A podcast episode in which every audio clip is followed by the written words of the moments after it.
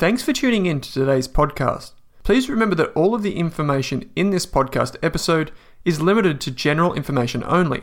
That means the information is not specific to you, your needs, goals, or objectives, so you should seek the advice of a licensed and trusted financial professional before acting on the information.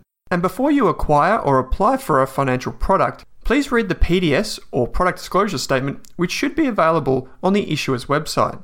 Lastly, please keep in mind that past performance is not indicative of future performance.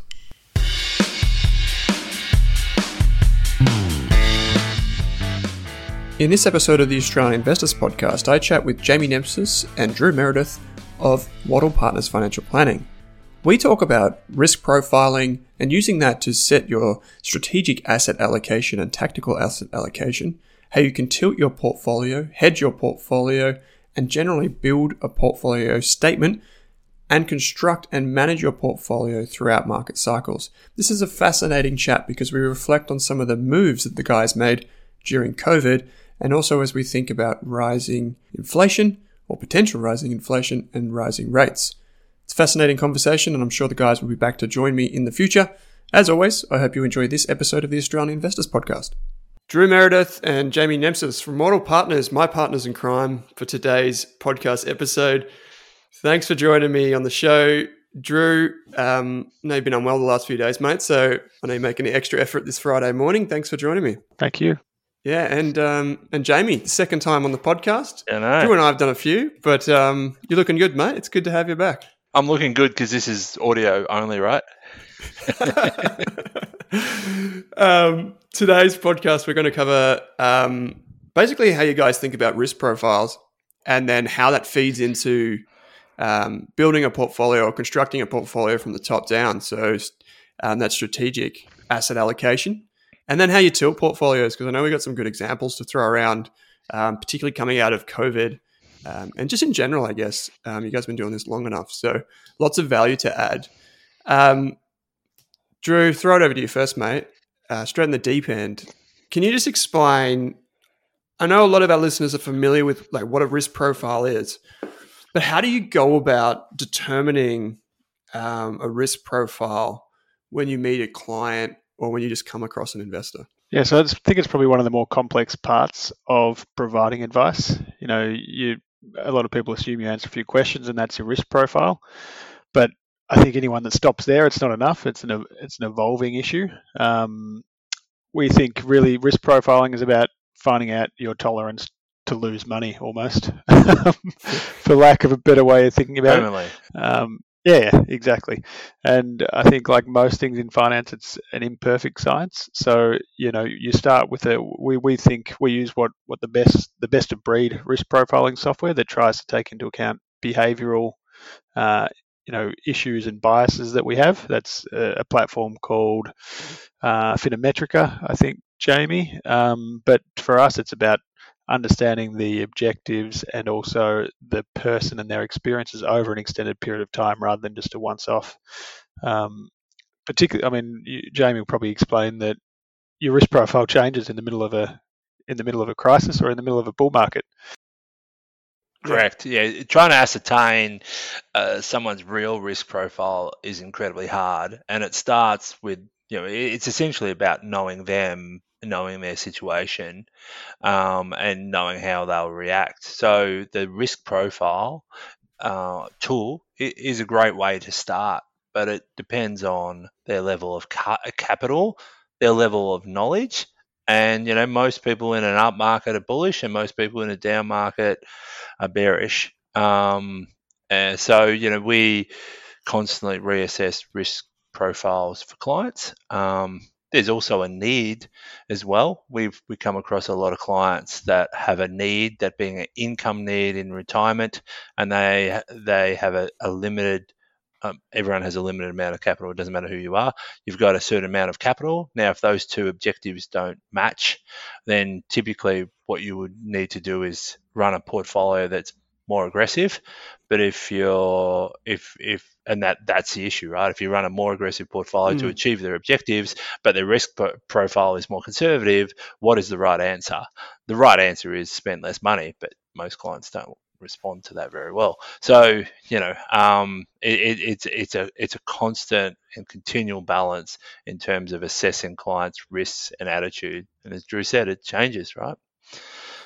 And you have to, as an advisor, right? Like the risk um, kind of has to be the setting, right? In that instance, like where you've got competing priorities, because surely you can't. Well, I, I would think you can't really move them further up the risk curve um, for the sake of reaching those goals, or like how do you? What are some of the things that you would do or implement to kind of have that trade off with clients, that discussion. There's an important thing that we've gone through recently, which is having informed consent. So if you are suggesting someone needs to take more risk to achieve their objectives, they have to be completely understand the additional risk that they're taking on, what their potential losses are, um, rather than yeah, just suggesting something that forget don't don't challenge their their objectives and just suggest something that's a high risk because in in theory it will give them a higher return.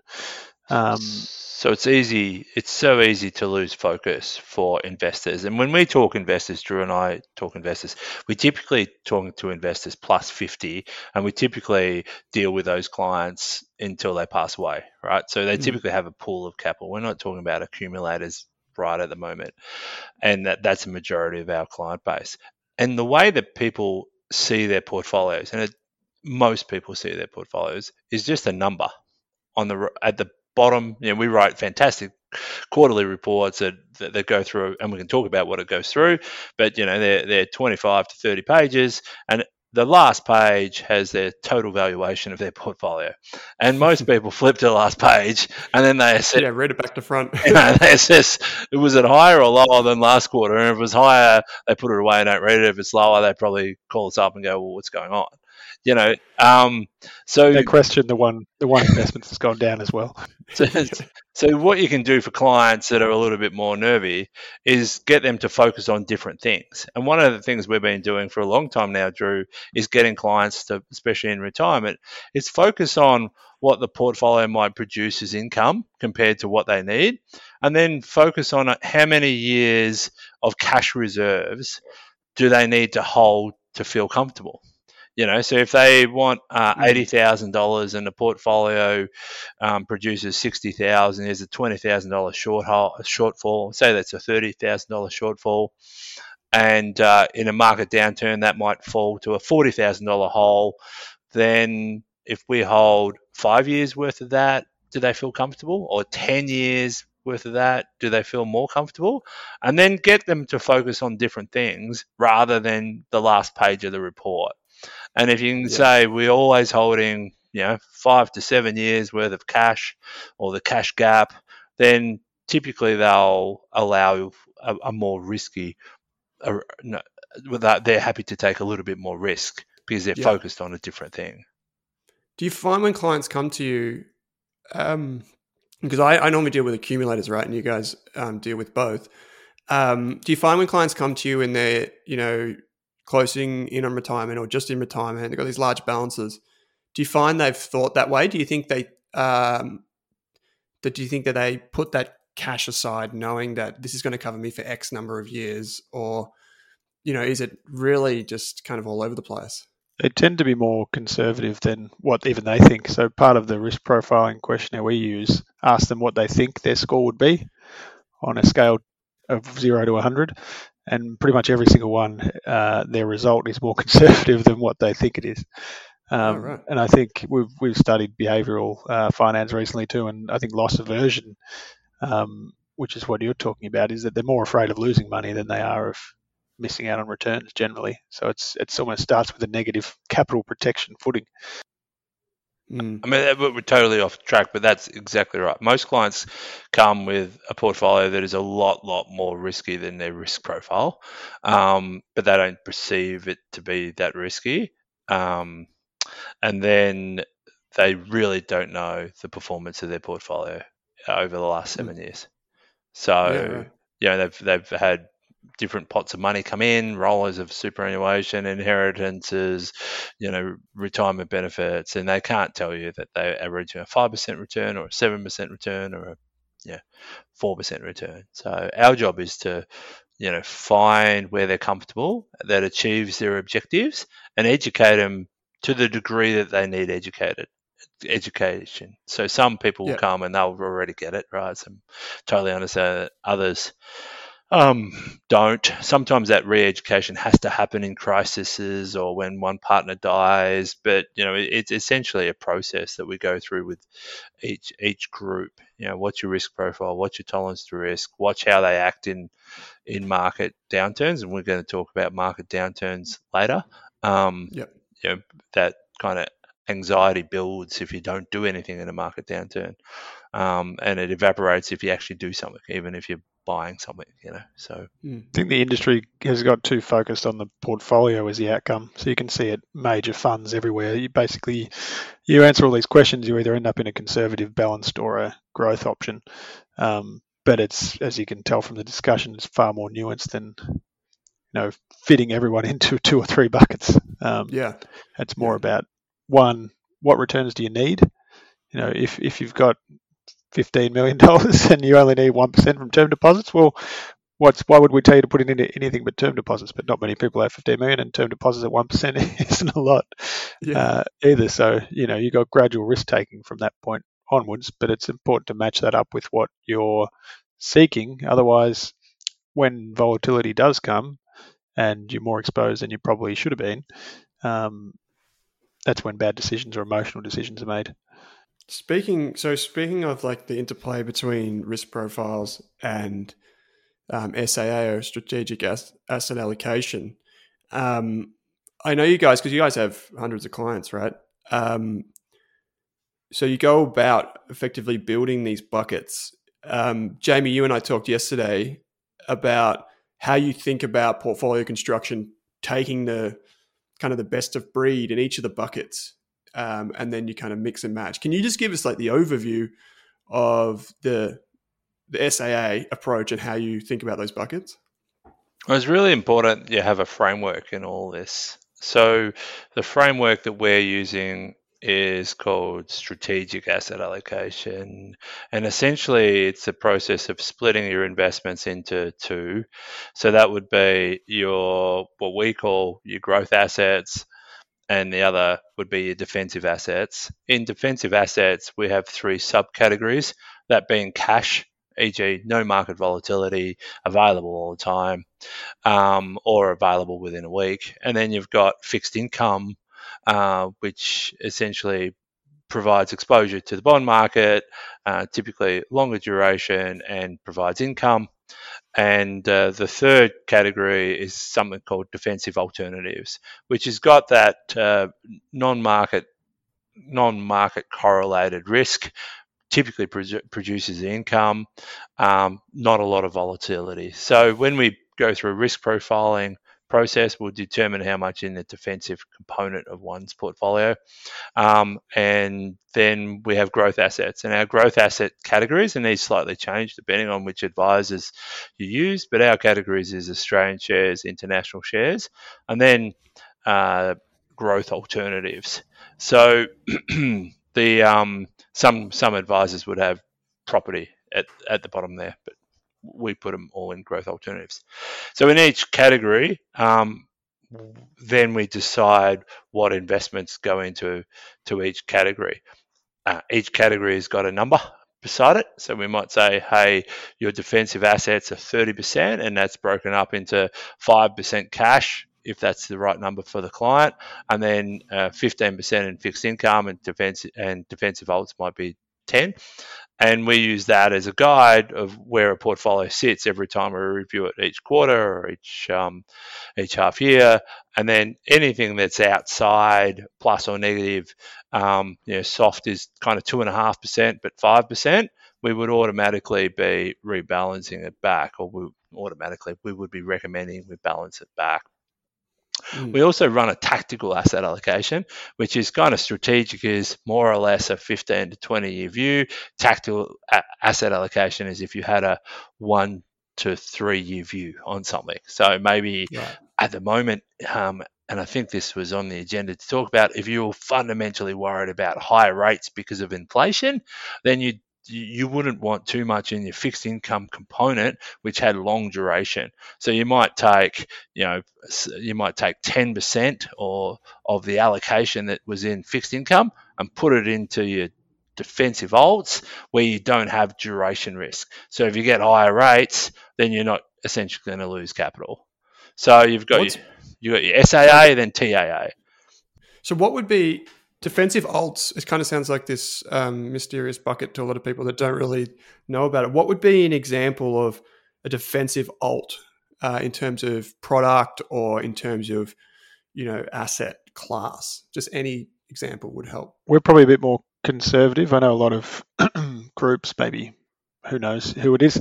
Um, they basically put anything that is mortgage-like. So you know, a, a term deposit is a form of debt uh, to a bank. Yep. So anything that's similar to that, it could be property-backed debt, mortgage-backed debt, corporate, but you know, loans to corporates. Um, there's some uh, yeah different different grading rating levels of different bonds as well. Um, so a lot of people would put them just straight into the fixed interest bucket, but we think it's important to differentiate between there are slightly different risk levels there. Um, yes, a perfect example would be corporate bonds. Mm. So, like Australian corporate bonds, or, or international as well? Yeah, primarily, um, primarily, yeah, Australian, but really you can include anything in there that isn't isn't a AAA rated government government debt, basically. Yeah, typically in that bucket, they would be floating rate versus fixed rate. We would have things like gold and credit and absolute return funds. And generally, the things that fit in there have to meet, you know, a, a kind of another framework. And that framework would be around volatility. So you want the volatility to be low and you want the drawdown from top to bottom, e.g., the highest the value's been to what it could fall in a crash, to be kind of limited as well. We we hmm. roughly mm. maximum we'll ever go in investments is 10 and 10, at 10 being vol, that's monthly vol, um, and uh, 10% from top to bottom. So typically okay. they're a lot better than that, and typically they're providing some kind of yield um, to the defensive bucket. Uh, Less correlated. So the key with the alternatives buckets is that they're not they don't move the same way that the fixed income and the equity buckets do. So mm. you think fixed income, it's usually full of government bonds that are fixed rate, long term, 7, 10, 15 year government debt. So if interest rates rise, they'll perform poorly. This bucket is really talking about if interest rates rise, they'll perform, they won't be impacted basically. If that makes mm. sense. Yeah, it does. How about so? How did that bucket for you guys react during COVID? Because I know, like, I don't know if um, my hybrids fit into this bucket as well, but um, you know, there was a fair bit of volatility there that we saw during COVID. Um, how did that? How did that kind of fare? Um, Let's talk about time? this rebalance. So the re, I think it feeds really well if we talk about rebalancing, right? So yeah. the concept of rebalancing is always uh, really simply you you when you rebalance, you say your equities has run have run really well, you're selling things at a profit, and typically you're recycling them into other categories that haven't done as well right? So it's know, selling high and buying low, essentially what the rebalancing process is and it's incredibly important to rebalance your portfolio. And there's lots of lots of articles about rebalancing um, on a regular basis. Six monthly seems enough. Um, uh, 12, 12 monthly not not quite enough, but to maximize you know risk adjusted returns. The thing that Drew and I have learned over you know um, I'm 45, turning 46, so 25 years I've been doing this, is the rebalance is even more important, is the most important in a crisis. So most advisors would not go to their client when the client is fearing most and saying, this is awesome. We should sell all the assets that haven't fallen and buy all the assets that have fallen, which is fundamentally what rebalancing is, right? It's a nicer term, rebalancing. So, rebalancing, and we did it in 2008 and we did it last March or uh, March, April. The the confidence to go and rebalance where you just you know you're uh, selling things that haven't fallen and you're buying things that have, have fallen um, so then I think that's we, we then can talk about what we did. Um, and this is not mm, just about Wattle sure. partners. We're a bit different because we're got a we kind of look at the world from a top down perspective, but also bottom up. So those actions that we did in our portfolio, do you want to talk about them, Drew? Um, yeah, I think in you know relating it back to the defensive alternatives question, we actually didn't have a lot in there at the time. Um, I think there were one or two investments, uh, and we were very much more so in the fixed interest and, and government bonds, given what the conditions look like. Um, you know, central banks were reducing rates and implementing QE, um, and the result was uh, similar to, to the defensive alternatives. There, there's this growth alternatives bucket that also has a preference to or a requirement that you don't lose money when when uh, markets fall. So what we did in about March or April, March, April, and July last year was identify that the equity component had fallen significantly. So if you looked at an asset allocation, it was clear. The alternatives had either stayed the same or gone up, and the bonds had generally gone up, fixed interest had generally gone up as well. Um, so tactically sold portion of those assets. I think it was about only about five to ten percent of the portfolio, Jamie. Yep. Um, and allocated it so on the top level took 5 10% from those, allocated it into global uh, equities, domestic equities, and actually defensive alternatives, so credit, because all three of them sold off. Um, uh, credit less so, but equity significantly, as everyone knows. You know, it's no surprise there. Mm. Um, we, didn't do it because we thought markets were going to recover in six weeks or eight weeks, like they did. Uh, it certainly helped, but um, we can go to the the micro level as so well. So that's like top down, and then from a bottom up, we you know in our preference share, that's essentially how we get a lot of the fixed income portion of our portfolio. Preference shares listed. We directly buy them. We saw there was um, a mispricing, what we thought was a mispricing of anything that had a long duration preference share was being valued down 10 or 15% from its par value, where the like short five or six year maturity yeah, so six years to mature. They they, they were trading at a big discount because there was lots of uncertainty. We had a lot of um, short-term preference shares, kind of preference that were maturing in the next one to kind of two and a half years, and even that they traded down a little bit, not to the same degree as the longer duration preference shares. So we just sw- simply switched them you know, sold the short, bought the long. Now that's really unusual for a financial planner to get into that detail. The result was they all trade pretty much back at par or both post par. Above par now, yeah. Yeah, so you know, from a client's perspective, rather than a, a, a two-year preference share going from ninety-seven dollars to a to to hundred, we've been able to sell at 97, buy something at 88 or 90, and it's gone back to 100. So there, you know, that was a, move. Um, that was kind of a decision at the time, and we saw the opportunity. We also have a currency um, policy uh, internally, and we've had this for a long period of time, and mm. that just says that we hedge um, currency when it's uh, um, standard deviations from long-term mean, which basically means currency is about 30, 73 cents is long term mean. So if you're mm. two standard deviations away, we hedge it up or we un- unhedge it. So currency dropped to 55 and a half cents. And because it's not a, it, it's, it's, um, it's, it's a policy. It's, it's not a decision. We just said, okay, we're, we're committed to this for the last 20 years. It works. So let's hedge everything up we could. So obviously added enormous value. So in terms of what we did, it wasn't a lot. It was three or four movements, but the value that that created for clients is substantial. You know. Um, mm.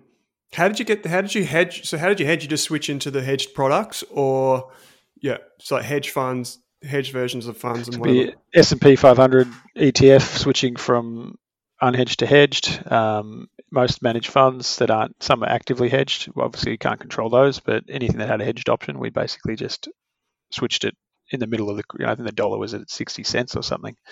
Um, what are the types of? And, sorry, Jamie, you mentioned the types of preference shares. You mentioned preference shares that you bought directly before.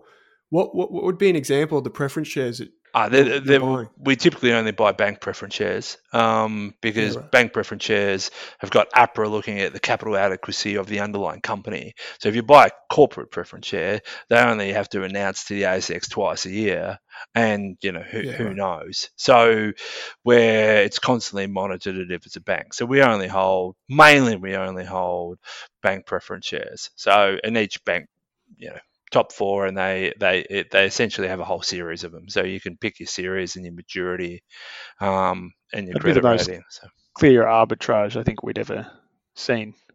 But that's what happens in a crisis, right? When markets go to crisis, you have to somehow have a framework that you can go to clients say, okay, this is a great time to rebalance, and then put a set of recommendations to them. If they saw it one by one, they mightn't do it. But this concept of rebalancing in crises really crises really work. And I think that's we we kind of there's a guy called Justin Pascoe that used to be the CEO, CIO of VFMC, and now he's a head of equities at um, Australian Equity, Australian Super, and he's an incredibly smart guy. And I saw him present once, and he talked about never um, uh, understanding the embedded call option that cash or non-market um, investments have.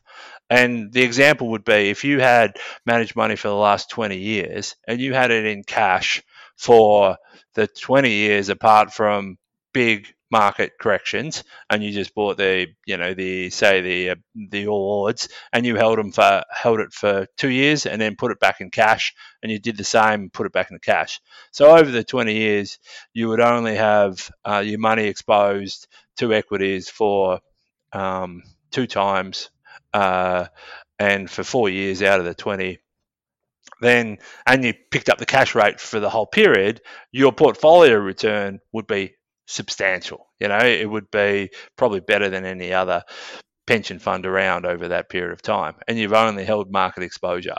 So understanding that cash does more than just produce mm. a little bit of income all these things that we hold, defensive alts and fixed income, hold a different role in the portfolio. And the role is really uh, this embedded call option to buy cheap stuff.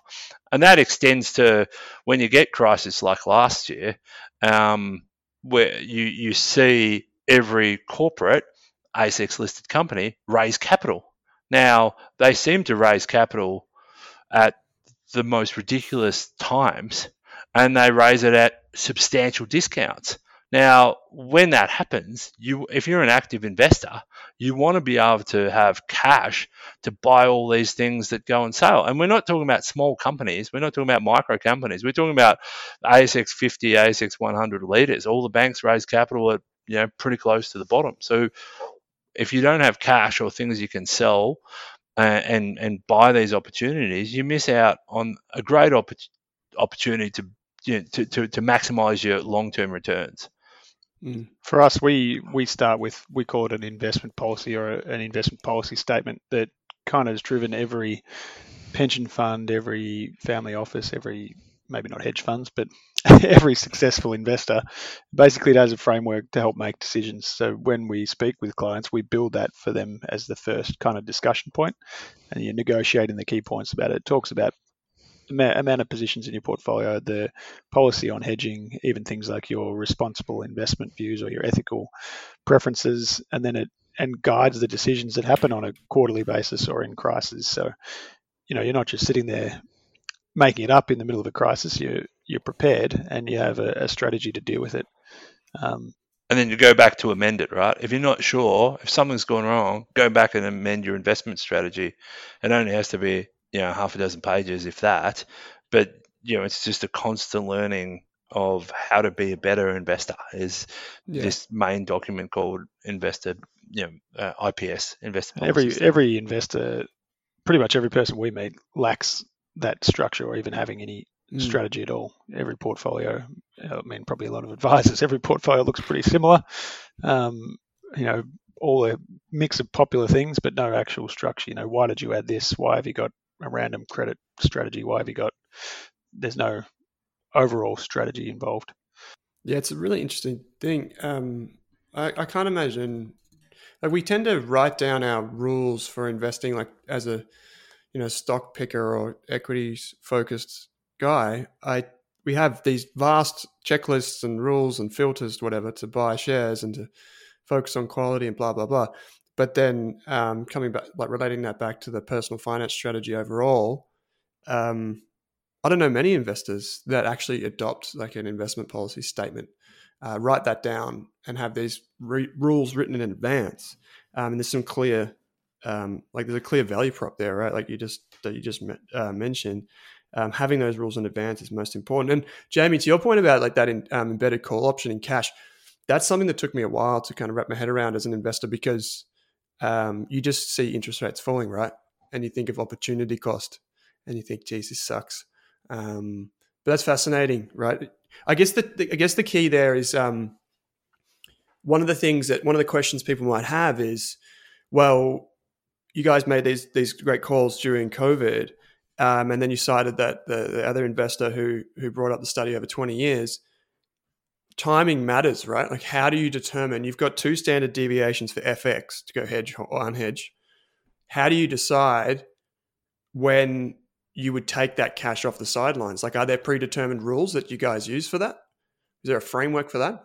We at the moment, so we believe in quarterly rebalancing. So we do quarterly reviews, and then in crisis. So yeah, as soon as you see those right. allocations breaking, you know, so if you've said thirty percent in Aussie shares and it's down to twenty two and a half or twenty one, then you know it, it's a good indicator. You're not going to get timing one hundred percent right ever, um, but you know you can definitely um, put things in place that helps your return. Um, Timing's yeah. You, uh, timing last time last in March uh, and April, and timing's that horrible word, but it's really just being tactical. Um, it worked because as soon as we kind of we didn't even get all the money in, markets took off, right? Um, in 2007, 2008, that wasn't the case. I think we rebalanced and it went down further, and that's that's harder. You know, you rebalance and then markets go down another 20%. And you go, well, I thought 4,500 was pretty good for the All Ords and it's down at 3.2. Yeah. And that's where patience and, you know, um, comes into it. Investing and, and probably as advisors, we're one step back than we used to be we used to be really, really active. Would know when share prices went up and down, and you know every announcement on the market. And we're probably one back from that now. Um, well, I am definitely, and I think that has made me a better advisor because you're going, well, what's the opportunity set here in this market and what looks hot and where should I allocate money versus, you know, NAB's down 42 cents. I wonder what's happening there. Are they going to cut their dividend? You know, in a portfolio context, the bigger top down moves typically add a lot more value than the, you know, a little bit in this and a little bit in that for, for, for most investors. I think a lot of the, the academic literature backs it up, right? But the portfolio management the SAA is as an explanatory um, factor is so much more powerful than the security selection, right? It's all yeah. it's more about being exposed and staying exposed. So we saw last year if you sold anything, you, you cap you capitalize losses and you never recovered. So yeah, SAA is basically a tool to make sure you don't sell when crises happen, um, or you're not selling your, your growth component because the power is from the SAA, but making sure you're always exposed to the asset classes that are that are growing. Mm. Mm. I think a lot so, of um, a lot of um, so when you do talk about portfolio build, um, there's a lot of uns and these are our peers, but you know there's a lot of unsophisticated approaches to portfolio build, um, and that's typically when you get um, uh, say when we allocate our international share allocation, we have two managers up the top that manage the large cap exposure globally. They're both active, so we're a, house that believes in active investing, adding value, and they have both done that. And then we have a mid cap. We go to mid cap manager, a, a, a, small cap manager, and then we have a tilt to Asia. And then if you looked at the overlap of stocks that you're owning, it's very, very minor. And if you look at the the the, the five or so portfolio managers, they different they definitely have different mindsets and they approach it from a different perspective. So that, that's that, how we. That, that means it. meeting the fund managers and actually understanding what they do, right? Sure.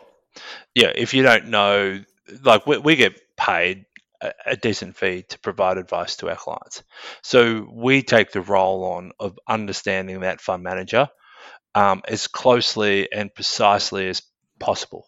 Sure we get all the research right, but that doesn't really help us. That's outsourcing the obligation that we have, which is a fiduciary obligation to the client to know the investments. So we want to know the portfolio manager. We want to know what they're doing. We want to talk to them. We use, you know, we would use say a Morningstar Direct to make sure all their holdings there's no overlap.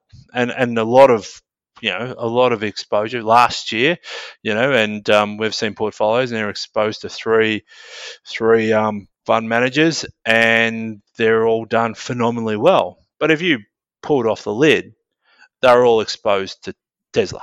Yeah, and they're all overweight to Tesla, and they're all 10 to 12 percent of Tesla, and they all did fantastically well. But that that's not really. You just needed one of them, right? Did you really need just to have one and buy three times the amount. There's no point in spreading your investment and saying, hey, I'm diversified over managers and I've got three different managers and they're all growthy, they're all buying the same stocks just in different portions. And mm. we see that, uh, honestly, we see it 80% of the time when, when portfolios come in. They go, oh, we're, we're really happy with these. What's the point? You know, um, and a lot of times you can go and buy the S&P 500 index fund for you know 10 bips and you're doing the same thing. So so that naive diversification is the is the word, isn't it? Similar to someone will come in and say, "I got all four banks." That means I'm well diversified across the banking sector. Yeah, market risk, specific risk, yeah, all that fun stuff. Um, gents, I feel like this is a really good primer on portfolio construction. Just covering off like the absolute essentials. Maybe you guys can come back next month and we can talk more specifics around maybe different different funds. You know, something we could talk about is like rising rates, um, how you use that defensive alts bucket, some of the manager questions and, and interviews you do with them because I know you guys are meeting them like every day. I feel like every day I walk in the office, Jamie's uh, in an interview with a, a, manager, Drew's writing something about it, uh, a manager too. So um, I think this is a really good primer. So if people want to find out more about you guys, head to the Wattle Partners website, right? Yeah, for sure. Exactly. Yeah, go there and um, uh, give us a call. We're always, as you can see, we both chat all day, every day. So the easiest way is you know, just give us a call, and we're happy to have have a chat. Sure. Some good videos and podcasts on there we can plug. I think. Yeah, yeah, there are too. Yeah, I'll put I'll put links in the show notes to the the podcast you guys are doing um, interviewing fundies as well. So occasionally you guys go live as well, which um, I'm told is I have it on good authority is a is a, is a spectacle. So uh, the word spectacles, right? Yeah, it's definitely a spectacle. no, great. All right, Jamie, uh, Jamie Nemtsas and, and Drew Meredith from Wattle Partners. Thanks for taking the time out to join me on the show today. Thank you.